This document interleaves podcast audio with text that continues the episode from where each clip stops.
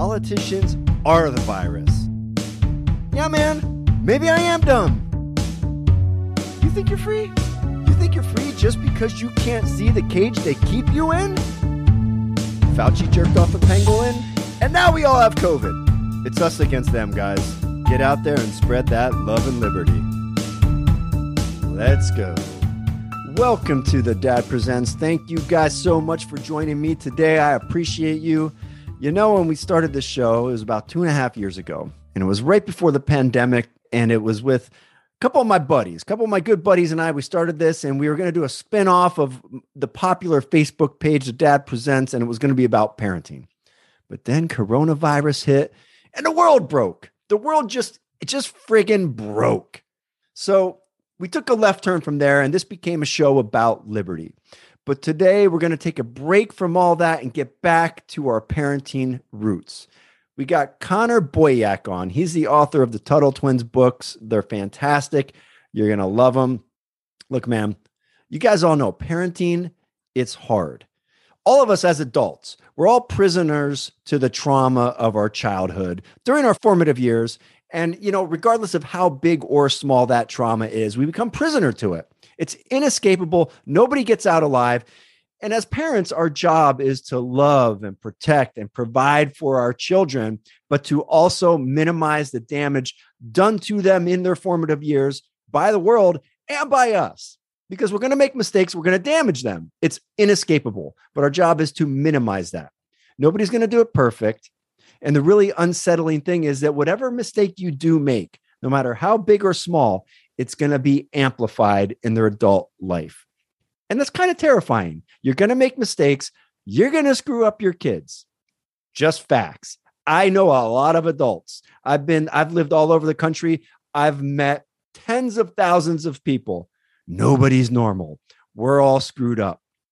Our job is to minimize that damage and give our kids the tools to succeed in society and be productive members of society right? But there's no such thing as a perfect parent. Doesn't exist. The perfect parent, it's the Loch Ness monster. The perfect parent, it's it's the smoking hot supermodel who also happens to be a molecular biologist. Does not exist. No perfect parents. Some of you are great parents. I know some of you, you're great parents. You're not perfect, but all you can do is do the best you can do. And the dad presents is here. We're, we're trying to help you, you know? We're trying to help you, but don't get it twisted because my kids aren't getting out of this without me screwing them up either. They're screwed up. They're already screwed up. I see it. My nine year old, he's a little pain in the ass. I barely know how to take care of myself yet. I'm, I'm, I'm putting advice out there in the world into how to be a parent. So we're all we're all doing this. We're all learning as we go. There's no one right way and one wrong way. Every kid is different. Every parent is different. You got to figure it out for yourself. But a guy like Connor Boyack, a guy who is putting out into the world books that will help you teach children principles that will help them in life in areas where the schooling system are failing them. This is something you want your kids on. Anyway, guys, we're going to get into that. But first, can you please help the dad make a buck and keep this podcast going, please? I don't ask for much from you guys, but you know, if you're watching on YouTube, hit follow, hit subscribe, and then spend 30 seconds and go over to Rumble and do the same. It doesn't take you but 30 seconds. If you're listening on Spotify, hit subscribe, write a little review, give it five stars, then shoot over to iTunes and do the same. 30 seconds. That's all. Just go to all the spots and follow the data. It helps. Helps me get helps me charge more for ads, helps me get paid. And I need to get paid to keep putting out this content. And you know, in fact, instead of just listening to me nag you for like the last 30 seconds, you could have already done it. You could have already done it. What are you still doing here? You could have done it already. And you know, that's one of the first things I learned in marriage. When the brag nags me, it's easier to just go and do the damn thing she wants than listen to her nag over and over and over because that grates on my nerves. It works. She nags me, I go do it. You know, when I think about that, though, that's probably why she nags because it works. Shit. You know, ignore me. Don't do it. Don't do what I nag you to do. We cannot give the. I'm always talking to you guys about the carrot and the stick. You can't give the carrot for the bad behavior of the nagging. Resist the nagging. Don't don't click subscribe when I nag you. Don't do it. Don't listen to me. Resist. Anyway, I'm babbling. Let's get into the interview with Connor Boyack. Okay, guys, Connor Boyack is the founder of Libertas Think Tank, and he's the creator and writer of the fantastic Tuttle Twins books for kids. These books, they teach kids principles of economics and family values, and, and they're amazing. My kids are reading them. They're fantastic books. Connor, thank you for joining us. How are you doing today? Thanks for having me on. I'm excited to be here. Yeah, I appreciate it. Um, my kid is actually reading right now. He's reading this one. If you guys are watching, Hyperinflation Devastation, great book um, totally appropriate for what's going on in the world in 2022. Totally. Um, what when you started doing these books, what was your motivation? What what inspired you to do these books?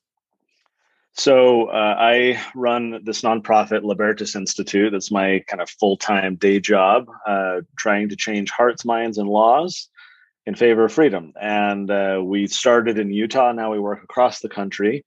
And when my kids were younger, specifically when they were five and three, I was having these experiences where I would find myself coming home and asking my kids, naturally, as a dad would do, you know, tell me about your day and yeah. what did you do today? Who did you play with?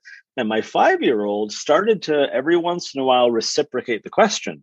Dad, what did you do today? And I'm like, how do you talk to a five year old about fighting eminent domain? or like, you know, how do you talk to, to you know, socialism to a three year old or, you know, whatever. And so I actually went on Amazon and uh, was trying to find books that would help me do this. There's books on the birds and the bees and potty training and like any topic you want, but I couldn't find a single book that talked about free markets, property rights, personal freedom, all these things. And there was a mm-hmm. little bit of material talking about the Constitution for kids, but there wasn't anything about these ideas and philosophies and values. And so I was talking with a buddy of mine uh, who's an illustrator and creative guy, and he's he had kids uh, similar ages and a bit older. And so we teamed up. I became the author. He became the illustrator. His name's Elijah. And and we did one book, and it was just a labor of love. It was like, you know, we don't know if these will sell at all, but we want this book to exist for our kids and uh, the shtick was that each of our books would be based on an original important text. So we chose uh, The Law by Frederick Bastiat, which is a very influential essay, very well uh, written and awesome essay that Elijah and I had both read years prior and were really uh, educated by. So we wanted to do a book based off of that and and a lot of people bought it. Uh, it was kind of a market signal to us that hey, maybe we're onto something. Maybe did we you, should do another one. Did you self publish this? Did you did you go through a, a regular publishing house? So what was we, pathway to success? Yeah, we did uh, initially approach traditional publishers just to kind of see what options existed. We went to uh, political publishers, uh, you know, right of center uh, that had done some of these books. And they said, hey, cool idea. We just don't do any children's books. And then I went to some children's books publishers and they said, hey, cool idea. We don't do anything political. So I'm yeah. like, all right, well, I guess that answers that for us. And uh, in retrospect, self publishing was a great blessing for us because we've been able to not only maintain creative control um, over the whole process. But we go beyond just self-publishing. Most people, when they self-publish, they they just go list it on Amazon, mm-hmm. or they do Create Space or some right. of these things where they don't. No, we do everything. We we order forty thousand books uh, at a time for each of our titles. We have two warehouses. I have a oh, team really? of 20 people who pack and fulfill all of our orders.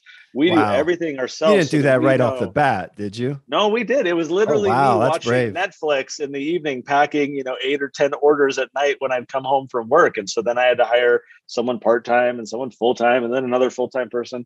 And so it grew from there. But for us, the biggest benefit is that I know everyone who buys our books so that we yeah. can market to them about additional books and help them kind of create, be part of this community. Yeah, that I mean that that's risky to to take that on yourself because that had to be a little bit of an investment right off the bat. I, I myself I've I've written two books. I had one published traditionally, and then the second one I did my own way, but I, I did it create space. Like I didn't want to take all that on. That's a lot to take on. So you, you, you, had the balls and it it paid off. So good for you, man. Um, you've sold 3 million books. Uh, you say you started it because you know you wanted to teach your kid what daddy was doing at work, teach them some of these principles. I like the idea of building it off of other historical texts that that we all know and love, like um, the creature from Jekyll Island. That's a great one. Yep. Um, what is your goal now that now that you have this massive organization? What's your goal? What do you want to accomplish with these books? So my goal is to reach and teach every child in the country and beyond. We we translate the books in like 15 languages right now, but but I I think we need material for kids of all ages. So now we have books from toddlers to teens, as well as you pointed out with hyperinflation devastation, one of our teen books, and uh, and so I think we need materials for kids of every, uh, every age. I think we need a variety of mediums. So some kids will be fine reading books. Other kids prefer watching something. So now we have an animated cartoon series that we just oh, launched. Do? Yeah, we've Where got. can we find uh, that? Uh, TuttleTwinsTV.com. So all the books are at TuttleTwins.com. And then the shows at TuttleTwinsTV.com. They're all free. We've got seven episodes out so far. They're high, high quality. It's it's really uh, good stuff. We raised five million bucks uh, from like over 8,000 people to fund season one. Oh, wow. So it's, it's all high quality stuff. Great writers, great animation studio. Um, so we've got a cartoon, uh, we've got a podcast, we've got a game. We're, we're basically trying to create a content empire where no matter how old your kid is or how they like to learn, we've got something for them. And more importantly, it's not just us teaching kids. What we're really trying to do is foster family discussions. What I've seen over the years is that parents hardly ever talk to their kids right about, about political and economic ideas, in large part because they feel inadequate themselves in understanding these ideas well enough for themselves let alone how to explain it to you know one of their kids. And so they don't. They they kind of retract. They they withhold. They they don't do that. Meanwhile teachers and textbooks and tiktok are teaching their kids yes. all kinds of garbage all the wrong the parents things. Right. The parents yeah. are like, "Oh, what happened to my child?" Well, it's interesting. You talking. Yeah, it's interesting you say that about the parents because I, I teach my kids about this stuff, and and I've given them these books, and I would say my twelve year old could better explain to our adult friends what money is, where money comes from, and the concept of inflation than they could. Like the public schools don't teach this stuff, or if right. they do, or if you go to college for economics, you're you're better off you're better off learning nothing about economics than going to college and learning about economics. So I understand you you homeschool your kids. Yes. Um, when did you decide to do that? And for other parents who can't afford that, like how can they fight back against some of this crap in the schools? So in the Tuttle Twins community, I, we're split actually right down the middle. Half of them homeschool, half of them are in public, private, or charter schools. So uh, the the families who whose kids are in public school they they get our materials as kind of a counter agent right? Because they know their kids are getting all kinds of garbage in the schools. It's almost to intellectually inoculate their children against the garbage that they're going to be hearing. So it's like hey you got all that you know junk in school here when you're at home. You know we're going to read the tuttle twins together. So it's been very helpful for a lot of folks in that regard. And the homeschoolers of course use a lot of this uh, tuttle twin stuff as as curriculum um, homeschooling comes in a wide uh, variety of formats. Uh, you can go completely unschool and laissez faire and let your kids kind of be in full or mostly control of of uh, their own education. And, and there's a lot of uh, in between. There's a lot of curricula off the shelf that you can use. Our family uses the good and the beautiful uh, for a lot of stuff, which has been very helpful. Um, but what I think is most important is like no matter we talk about this in one of our Tuttle Twins books, uh, the Education Vacation. What's most important is that parents have to recognize that their job, and frankly, any teacher's job, is not to be the knower of all the things, not to be the subject matter expert in English and history and math and all these things. Instead, what we need to see ourselves at, I think, is more of a resource provider to, to our children.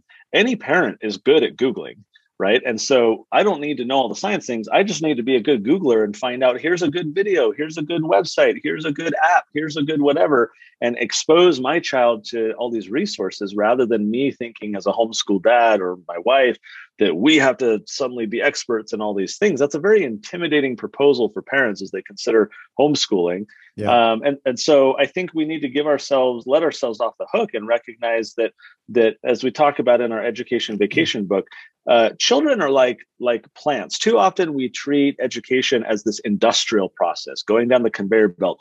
Every child needs to be packaged the same way shaped the same way treated the same way as they go from beginning to end in this very industrial process. And that's very a very collectivist approach. It's a very top down authoritarian approach. Instead kids i think are like plants in that when I go plant in my garden and I put that seed in there, I just have to give it some very basic resources. And it has inherent DNA. It is wired to grow a certain way, produce a certain thing. You know, uh, the, the environment, I can be, you know, cautious about fertilizers and pesticides and, and do what I can to help. But but it's a an approach that that recognizes there's natural potential there with that child in our analogy and mm-hmm. my goal is to not take this raw material of ignorance and shape it and package it every step of the way, like every other child in the process. My my step is to say there's some latent natural potential with this child. As long as I prepare some and provide some basic resources, this kid is going to grow into an adult. I have no clue what its DNA is. I don't know what my children are going to do in the future, what their talents are, what their natural inclinations are, what their struggles will be. I it would be uh, ridiculous for me to impose upon them this template that society has determined or some curriculum committee voted on that my child should do. So I think it's a very empowering message for parents to recognize that that we don't need to be the subject matter experts. We don't need to control our children in every step and hold their hand every step of the way.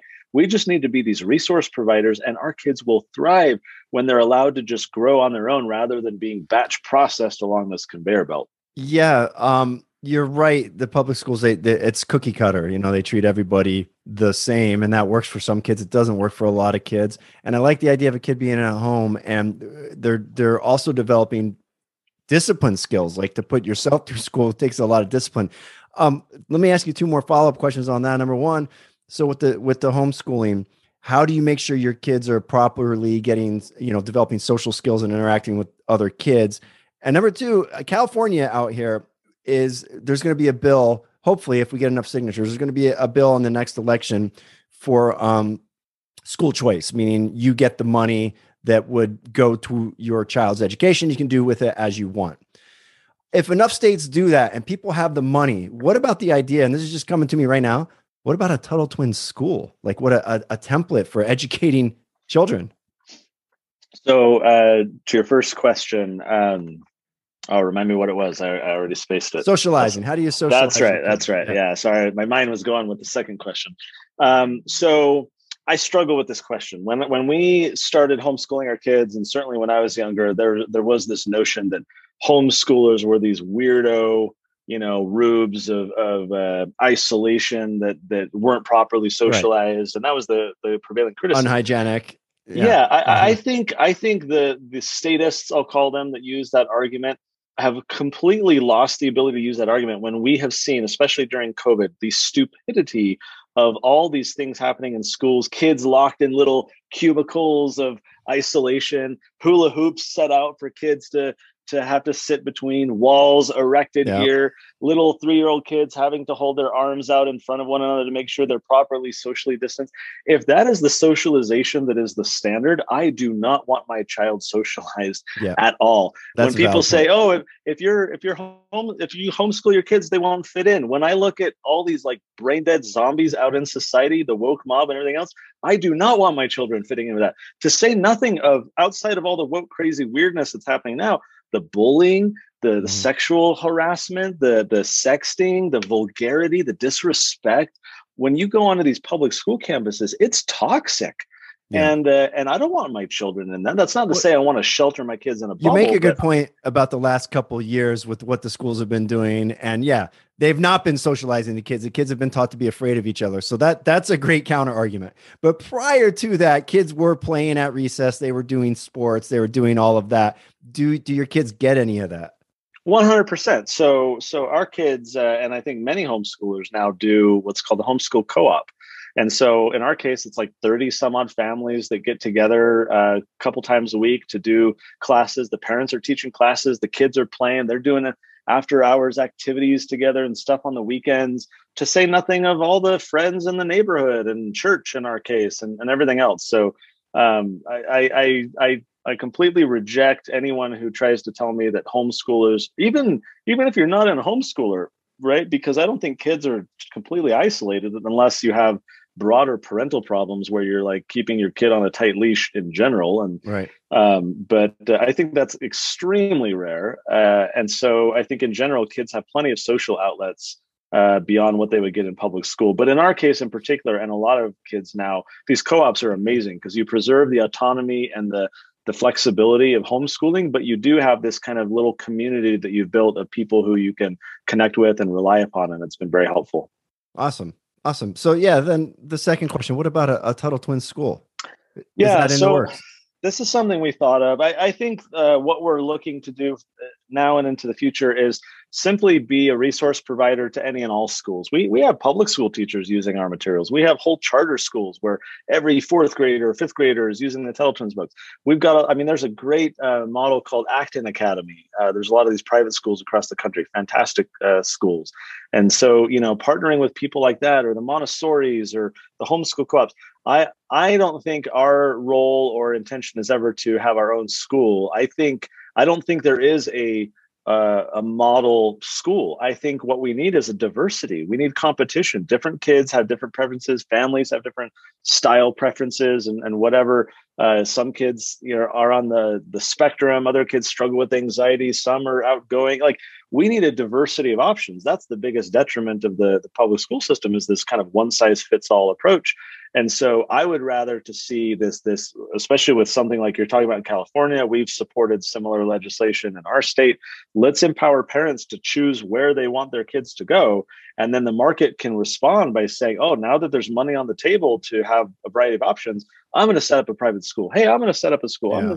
And now we get all kinds of options. So my goal in the years ahead, especially as we get a lot more school choice across the country, is to position Tuttle Twins so that we can be kind of curriculum and, and uh, a provi- resource provider to all these different schools because I'd rather see rather than me kind of say here's the standard or here's what we want to do I just want to be connected to all these different folks out there who are doing their own thing and make sure that we can support them. Yeah, I, I know I know that's happening. I know my niece, she's nine. Her name's Malin, and I know she read your books and she impressed her teacher, and now they're bringing it in in the curriculum in her school.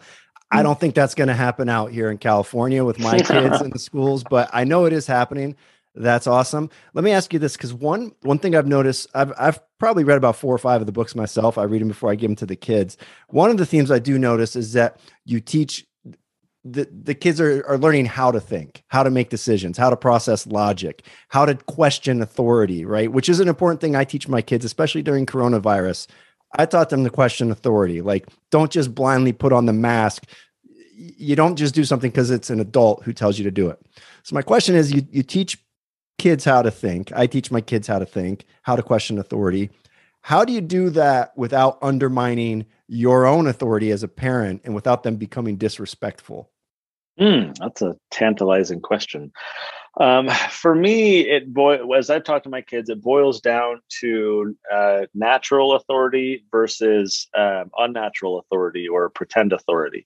Um, I don't believe that just because someone won a popularity contest that we call an election, uh, that that imbues them with any type of moral authority to boss me around. I don't think that. I mean, I'm a very kind of libertarian approach to things. I, I don't think that some public health official or Dr. Fauci or someone on CNN, you know, has authority uh, to tell me how I should behave in my life.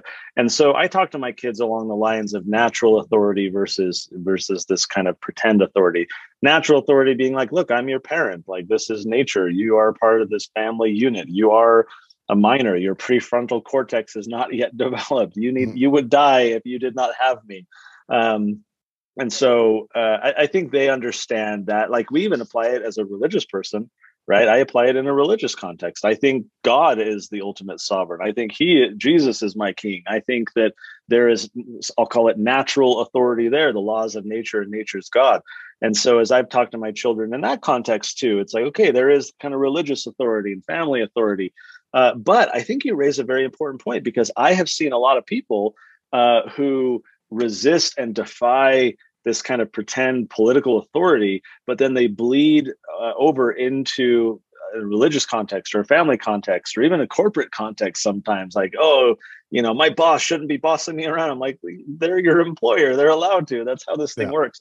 But people become kind of anti-establishment as a general rule and they don't understand that like it's not that all authority is a problem it's just that you have to have like actual authority and not this kind of unnatural government uh, authority that we pretend exists so uh, it is a fine line. I, I think yeah. a lot of people struggle to kind of to I, li- I like distinguishing. The, yeah, I like the term natural authority. That's not one I've thought of because I, I, I challenge authority and I, I I teach my kids this. But my nine year old, he's he's he's turning into a bit of a smart ass and it's becoming a problem. He's only nine. Like I can't imagine what it's going to be like when this kid is 15. So I, I got to try that natural authority line. That's a good my one. my daughter is 11 and she sounds a lot like your nine year old. And um, my wife struggles with it because after a while it gets old, right? Stop yeah. challenging me. Just do what I'm telling you. Yes. And, yeah, and I, I, I, always vowed I would never say because I said so. Oh, and oh, yeah. after about the third time, I find myself saying because I said so. Yeah, and and I've tried to talk to my wife about this. I think I have a little bit higher tolerance than she does, probably in part because she gets it more while I'm not at home, uh, which is understandable. But what the way I've at least tried to look at it with my daughter is as as difficult as it is for um, for us as parents to deal with the questioning of our authority, I think it's helpful in two ways. The first is I think it is helpful for us to only mandate things to our children when they make logical sense, uh, uh, sense when yes. there is rationality behind it. And so, to the extent my kids are challenging me and I'm making up a stupid rule that is just dictatorial, yeah. I think it might be good for me as a parent to like say, okay, wait a minute, like why am I really making that decision? Right. 100%. So I think that's helpful for me as a parent. But I've tried to talk to my wife. I'm like, I I think my stubborn 11 year old daughter who challenges literally everything that we tell yes. her to do I think she is going to grow up to be a fiercely independent woman. Yep. And so That's it's like, yep. let's struggle through these these few years and then be ecstatic about having raised this adult who will defy authority and say, "Don't tell me what to do. I'm going to make up my own mind." That's exactly what I tell my wife. Like this this kid is determined. He's a hard worker. He's got a mind of his own. He's going to be fine. I wor- I worry about the other kid more. The, the other kid's a good boy. He does everything we tell him to. I worry about that one a little bit more. Um, it's okay, a lot of your books um, focus on the economy. Not typically a subject that kids are super fascinated by, but you made them you make them entertaining. Like this one, uh, hyperinflation devastation that my kids are reading. It's one of those uh, choose your own adventure type of things, which is which is a, a good way of doing it. it makes it fun.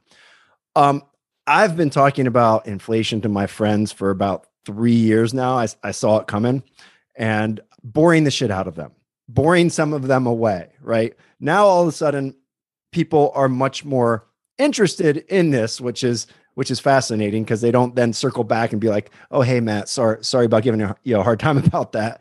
Mm-hmm. Um, but part of the problem here is adults don't know shit about money and the economy. They care about money, but they don't care about learning about the economy.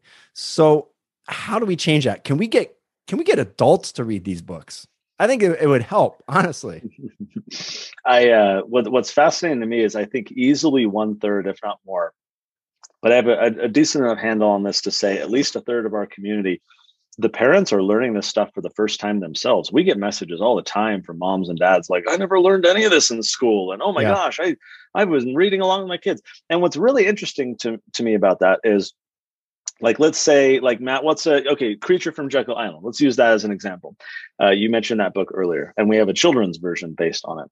So if i in fact i think i have it right here. So if i uh, were to take the the creature from jekyll island and um trying to get it from under my laptop there. Okay so here's our our children's version the tuttle twins and the creature from jekyll island. And if i were to take the original book by g. Edward griffin and it's you know i don't know 300 400 pages thick. It's a pretty decent book. And if i go give that to you know a mom or a dad in my you know neighborhood or church group or a colleague at work or whatever and ask them to read it to really understand the history of the federal reserve and money and inflation and all these things what would you say just take the average person out in society the average adult what would you estimate matt is the likelihood of that individual actually reading that book at your invitation 1% if that right? Yeah. like maybe I maybe that's I, I had edward griffin on this show about that book and i was very excited about that episode. I, it's an it's an amazing book and that book opened my eyes to a lot of things. And i recommended that book afterwards to everybody i know. Not one person read it. Not a single right. person and and so it's this way with with economics in one lesson by henry hazlitt the road to serfdom by f.a hayek like all these great economic books that really help people understand the way the world works how money works all, like all these things. But no one's going to read these things if we hand them to them even if they're like primed and whatever right? So it's very very low. Instead when we tell a mom or a dad hey do you want your kids to learn about money do you want them to understand about entrepreneurship or whatever? Every good parent wants their child to understand these things. So then we say, hey, just read with your, excuse me, read with your kids and you can read together. And at the end, we have these discussion questions that you can mm-hmm. go over together or whatever. Like any parent wants it because they want their kids to read books. They want quality reading time as a family. They want their children to learn these things. And so what we're finding is that when we teach kids these ideas, the defenses of the adults come down. In other words, they don't have their walls up of like, no, I'm too busy, or I, you know, I don't want to learn that stuff. I don't need to. And so their their walls come down, and they absorb this stuff simply by being exposed to it alongside their child. And then they're having these aha moments of like, you know, it's like yeah. Matrix when he, you know, he's like, I know kung fu. Now it's mm-hmm. like, I know free market economics, right? Like right. I read the Tuttle Twins books with my kids. Yeah. And so uh, it's been a very effective strategy for us. Admittedly, this was not intentional. We did not start with this strategic plan to, you know, do this. It's just like, hey, let's make kids books. But what we're stumbling into and finding is that we are reaching so many adults to learn about economics because now they see that it's not boring supply and demand curves and all that crap we had to learn in, you know, senior year high school or college right? It, that's not what economics really is. Economics is why people act the way they do. That's all economics is. Yes. And that's interesting. People love going to the mall back when we used to go to malls and like people watching, right? And mm-hmm. like just observing people and why they like that's what economics is at, at, just a high level. And so when we present it that way with fun stories and, and whatnot, uh, we're finding a lot of adults alongside their children being very not just willing but eager to learn some of these ideas that they were never exposed to when they were younger yeah. Um, you you said about adults not knowing. Um, I I went to college. I have a master's degree. I didn't know it. I did not know one thing about money or the economy until I was probably 30 because I got mm-hmm. myself into financial trouble because I didn't know anything. So then I took it upon myself to learn. Like I find it amazing that you can go to college and get a master's degree and not learn how the whole thing works. And part of me wonders if it's intentional because they want to keep people in in debt for life. That's how you have a uh, entire population of debt slaves. I don't know. Um, your book uh, was it the uh, the miraculous pencil? Mm-hmm. So I I bore the shit out of my wife with this stuff. I bore. God bless her. I, I feel bad for her, but it actually bothered me that she read that book with our kid. And afterwards, she was coming to me with these ideas, which I had been sharing with her for a decade, now interested in them and understanding them as if I hadn't said anything to her for the past decade. So they are they are very effective. It bothered me, but it's effective, and I I I can see a lot of parents getting on board with it that way. um, we'll just credit you as laying the groundwork for all of that to happen with your no wife. if anything i i i i pushed her away from it it, it took it took extra to to pull her back in um, with inflation that we're seeing now I mean, it's it's here. It's going to get worse. If we might end up with hyperinflation, we could end up with the destruction of the dollar. Like, there's no telling where this is going to end because we keep making bad decisions on top of bad decisions. You personally, as a father, what are you doing to prepare your family and your children for the possible destruction of the U.S. economy? Or do you not think that's a realistic projection? I I think we are unlikely to hyperinflate simply because we, I, I, rightly or wrongly, and I think wrongly, but we are the world. The do- U.S. dollar is the world reserve currency. People still want to buy our debt, even amid all this inflation, which just boggles my mind. And yet, there are people who will still buy bonds in other countries, China and Japan and others, that are still buying But is that true? Bonds. Are they still buying our bonds? Like, haven't we forced some of them onto pension funds in America? It's indeed the problem is getting worse, but but but I think that given the U.S.'s current position, I just think that hyperinflation. I, I don't want to rule it out. It, I mean, anything can happen, and I don't think that the people in control of the economy, so called, are so smart as to prevent runaway inflation from happening. As we've seen throughout world history, smart economists, you know, lose control and and uh, that they thought that they had, but they really didn't. And before long, things hyperinflate. In fact, literally right here, I'll, I'll, I'll for those who are watching uh, on the video, I'll show you. I got this thing on the wall right here where I've got this uh, German mark, and I've got a hundred trillion dollars from Zimbabwe, and I've got all these bolivares from Venezuela of all the progressively inflating currencies. I talk about this issue a lot, and uh, and it is something I'm worried about. Your question specifically about how I talk to my kids about it is. Um, at a minimum, what we try and do in our family is be prepared for the inevitable. That could be a job loss, or it could be a hyperinflated uh, currency. So we talk a lot in our family about having food storage, right? Having a preparedness mindset, uh, I mean, when everyone was freaking out two years ago about toilet paper and unable to find TP right when Corona started, we had dozens of rolls of TP in our basement just as a general preparedness type of issue. And so that gives my kids a lot a feeling of security that they know that even if there's a rough patch, you know, or a prolonged rough patch, that we're not going to starve and we're going to be okay. And and uh, and then we got the guns to to defend all that food storage too. But uh, so we try and be prepared uh, for whatever's going to happen. It could be, as I said, something as benign, quote unquote, as a you know losing a job, or something more severe as the currency uh, collapsing. Uh, I'm a big fan of crypto, uh, gold, and silver as well. I think diversifying is important. So I talk to my kids a lot about diversifying our wealth and making sure that we are purchasing uh, things that uh, can hold uh, their value a bit longer, uh, perhaps, than the US dollar. I talk to my kids about investing this is the tragic thing i think with inflation is that there is no savings i mean you know no one's savings accounts are doing anything for them. And so it forces everyone into risky investments just to try and beat inflation. And so now everyone's an investor, and you got a red hot market with all this money just chasing everything. And then people are losing. Like it's just very tragic that there is no more predictable uh, savings rate and uh, the ability to predictably uh, uh, save your money. It's, I, I, agree with what you said earlier. I think a lot of this is intentional um, and, and how this has been set up. So um, look, my kids uh, are, are often kind of asking about the future and maybe a bit anxious about what's going on in the world and wondering a lot of this stuff. And so, the more I can do as their father to reassure them that that I'm thinking uh, about these things, that I'm planning and making preparations and trying to uh, hedge, you know, against potentially inevitable outcomes, it gives them kind of that security blanket that makes them feel better. That dad's got it a little more figured out. We're not going to be caught flat-footed um, it's one of those things kind of like hope for the best prepare for the worst that, that we try and run through those scenarios in our families uh, finances and dynamics of like okay if i did lose my job how much cash do we have on hand? And you know what could we sell? And how could we get by? What you know we got food to eat. Who can we stay with? And so even if it's something more routine like that i think too few people think about preparing for the future just in general.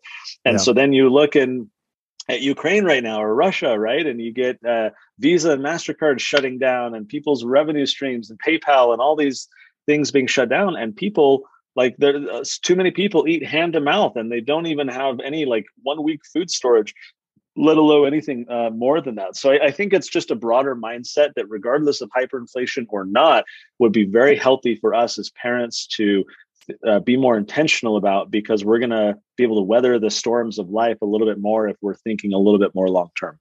Yeah. Um, yeah, and, and you mentioned making the kids anxious. It's, it's important to educate the kids and prepare the kids, but at the end of the day, we also have to remember the kids are kids and they need to have fun and they need to play and they need they need to have a childhood. I, I consider myself a fun dad. I try to have that balance.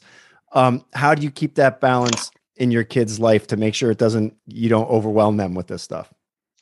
Yeah, I mean, it's interesting. Most people, as a Tuttle Twins author, they think I'm like talking to my kids nonstop about these ideas, and like you know, it must be one continuous stream of discussion questions with Connor and his kids.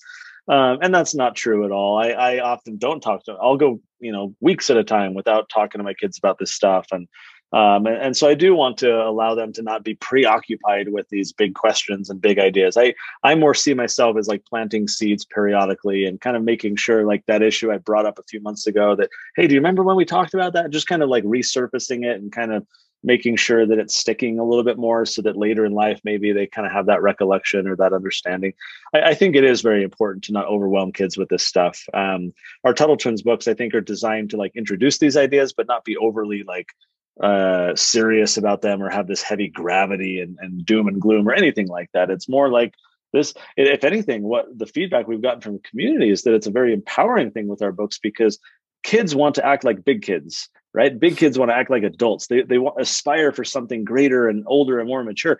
And so when we're introducing these big ideas to these young kids, they're they're being challenged and they feel like they've got a seat at the big kids table, right? Rather than being with the little kids. And so it's actually been a very empowering thing that we've found for kids to be introduced to these ideas. They, they don't shy away from it. If anything, they embrace it because it helps them understand the world that they're growing to be a part of. Yep. Yep. I agree. Um, you mentioned, you mentioned crypto. So my children, I, you know, like any good parent, we, we started savings for them when they're, when they were babies. Um, we've since I've abandoned that. I've pulled all the money out of the savings because you're losing money by having money in the bank. You're getting like one, two percent when inflation is who knows what it is. So we pulled it all out. So now whenever my kids have a birthday or Christmas and they get money, I force them to either they have to invest half of it. They can spend half, the other half they have to invest. They can invest it in, into the stock market. They can buy crypto. They can buy gold where do you do you do you have your kids investing? Do you teach them about investing? Where do you try to direct them in in in the investing arena? Uh, so our family uses an app called greenlight which i would recommend. It uh, allows my kids to have their own debit cards. It's tied to this app where parents can put money in or if they get you know an allowance we don't do an allowance but if they did we could do that or gifts or whatever. We can load their card with uh, their money uh, so they will have cash too, but this makes it a little bit easier. Um, so they've got savings in there and tithing for our church and spending money and all that kind of stuff. So they got little budgets that they can break it out into.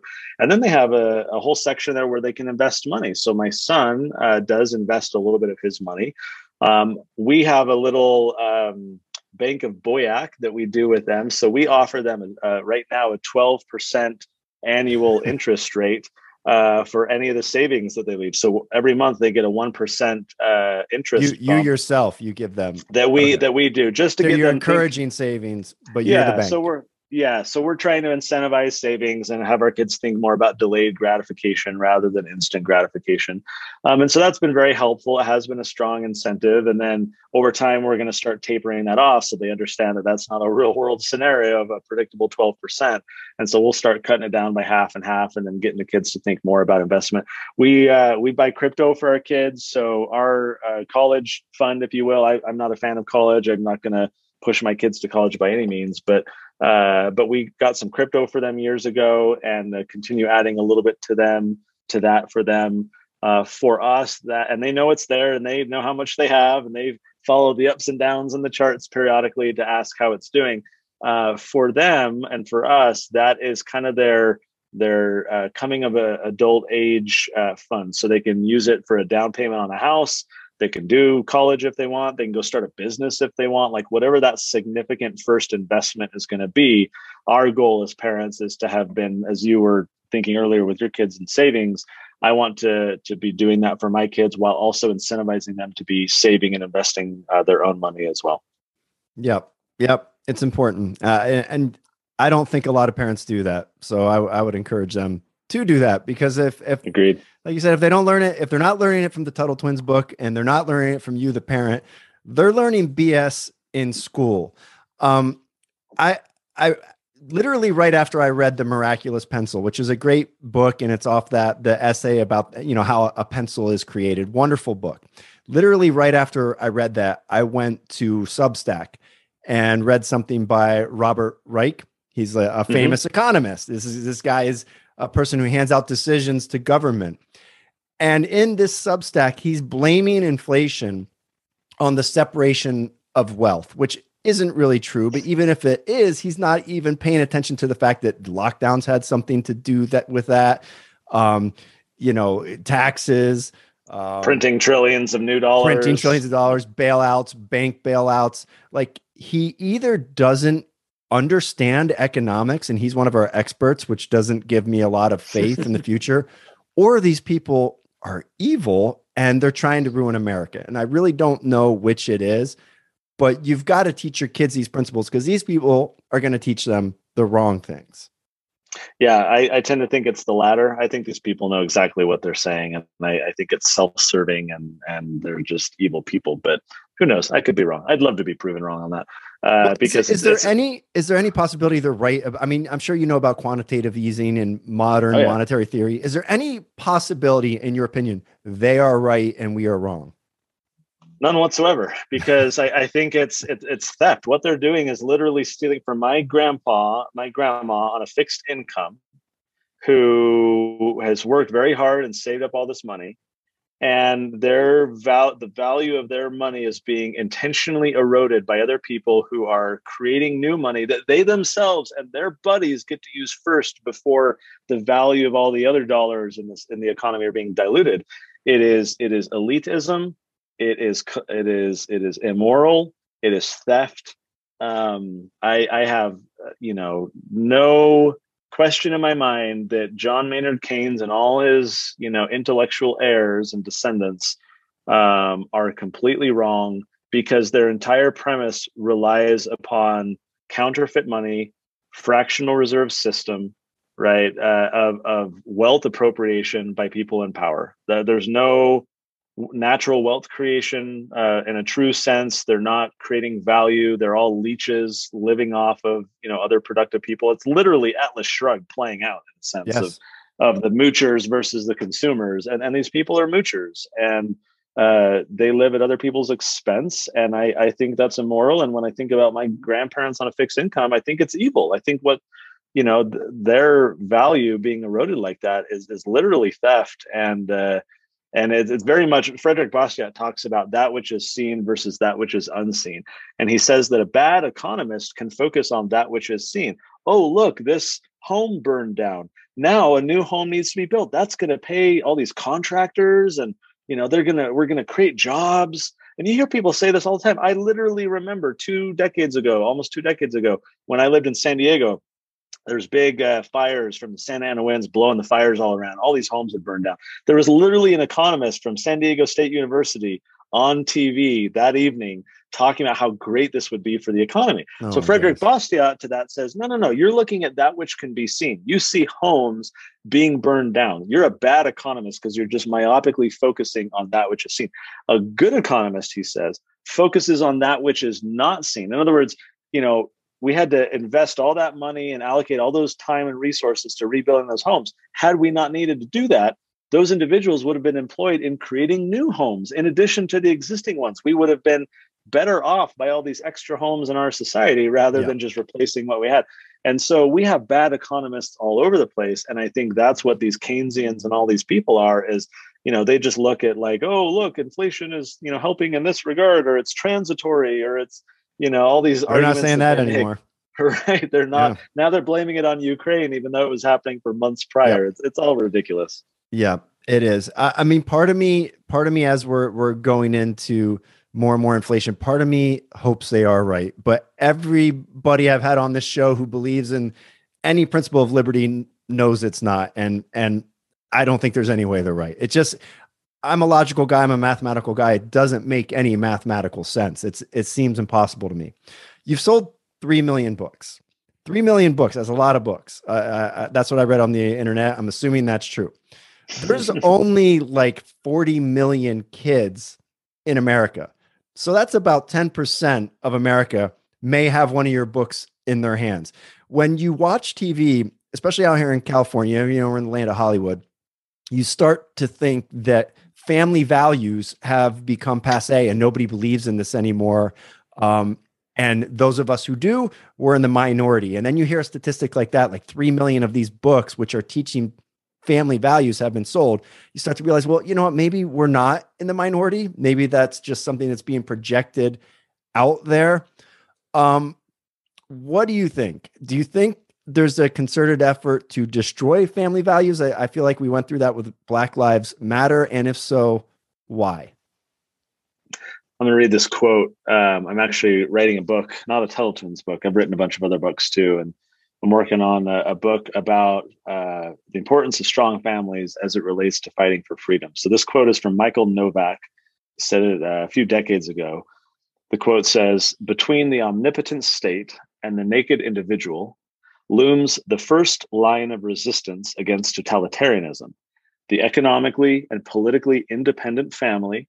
Protecting the space within which free and independent individuals may receive the necessary years of nurture we we don't talk about this often enough i think which is why i'm writing a whole book length treatment of this issue that the state grows to the extent that families are weakened and and diminished yes. if we are not taking care of one another if we are not self-reliant and personally responsible and independent and looking after you know our children and our parents and our grandparents and having these kind of intergenerational uh, woven fabric of society, then of course people defer to the state and look to the state for caring for them from cradle to grave. And I need free childcare and free college and free healthcare mm-hmm. and free housing and free social security and free, free, free, free, free.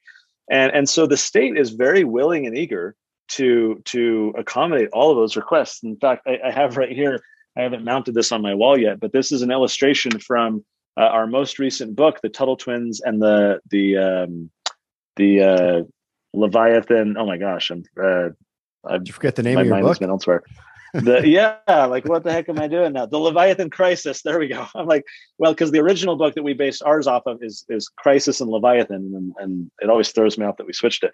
But this is an illustration that Elijah did. That this is Leviathan, which it represents the state, the government, and this goes through all the different controversies and and and emergencies and problems in in the United okay. States and and and, and modern it looks like it's modern in times, modern right? yeah, yeah, so it okay. starts with the market crash which led to mm. the new deal we had world war ii which led to the military industrial complex you know the war on drugs uh, universal surveillance wall street bailouts yeah. and, and all this and so leviathan just grows and grows and grows to accommodate you know having to uh, facilitate all the requests pay for all the things take yes. care of all the people and is it any wonder that we have diminished freedom when our families are so weak and we're not taking care of one another and looking yes. out for one another?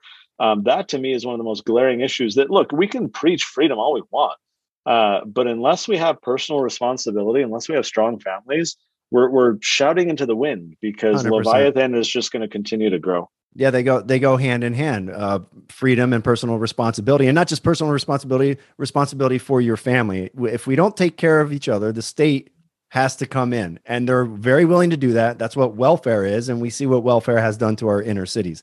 I've worked yep. in inner city los angeles for 15 years. It's gotten worse every single year. That's not that's not a coincidence. Yeah um we're, we're we're coming up on time here. I just want to ask you if if a family is interested in your books i assume they get what's what's the website and what one book should they start their kids on? What's your go-to this is the book to read to get started so TuttleTwins.com is where people want to go to get the books. Uh, it's cheaper there than Amazon. Plus, we offer free activity workbooks as well when you purchase from us, so you get even more value. Uh, most people buy the whole bundle of kids books, but if you're looking, uh, just because the deal is is such a it's a big deal that we offer um, on our website right now. But if you're looking to start with one book, um, one of two answers. Most people typically start with book number one that initially introduces the twins and and uh, uh, starts off the series. That one's all about the law. So you know, what is personal freedom? What are individual rights? What is justice? What is law? Um, so it's a very important book, and that's why Elijah and I picked that as our first book because we thought if this is the only book that we are going to do, we want it to be this like really significant one. Um, the other one I would mention, if someone's going to just uh, dip their toe in the water with Tuttle Twins and start with one book, is uh, is the book that we talked about earlier, The Creature from Jekyll Island. Uh, it's a very hot topic right now, and, and it's extremely relevant. So sometimes you might read one of these uh, books and maybe you feel like, oh, okay, that's important to know, but like, how is that relevant to my daily life? I think everyone agrees that that money and inflation is a daily issue of focus right now and mm. concern. Prices are going up across the board. We still have the supply chain crisis and all these things where the economy is out of whack. Um, and so understanding how this stuff works and its background, I think, is very relevant on a kind of intimate daily basis. And so the creature from Jekyll Island has been a particularly popular one right now as a result. Excellent. I love the books. My kids love the books, guys. If you like this show, you you you're down with the principles of freedom, liberty, personal responsibility, family values. You will love the books. Go to TuttleTwins.com. Uh, get the books for your kids. They're going to love them. Thank you so much, Connor, for joining us. Thanks for having me. Appreciate it. All right, man. Take care.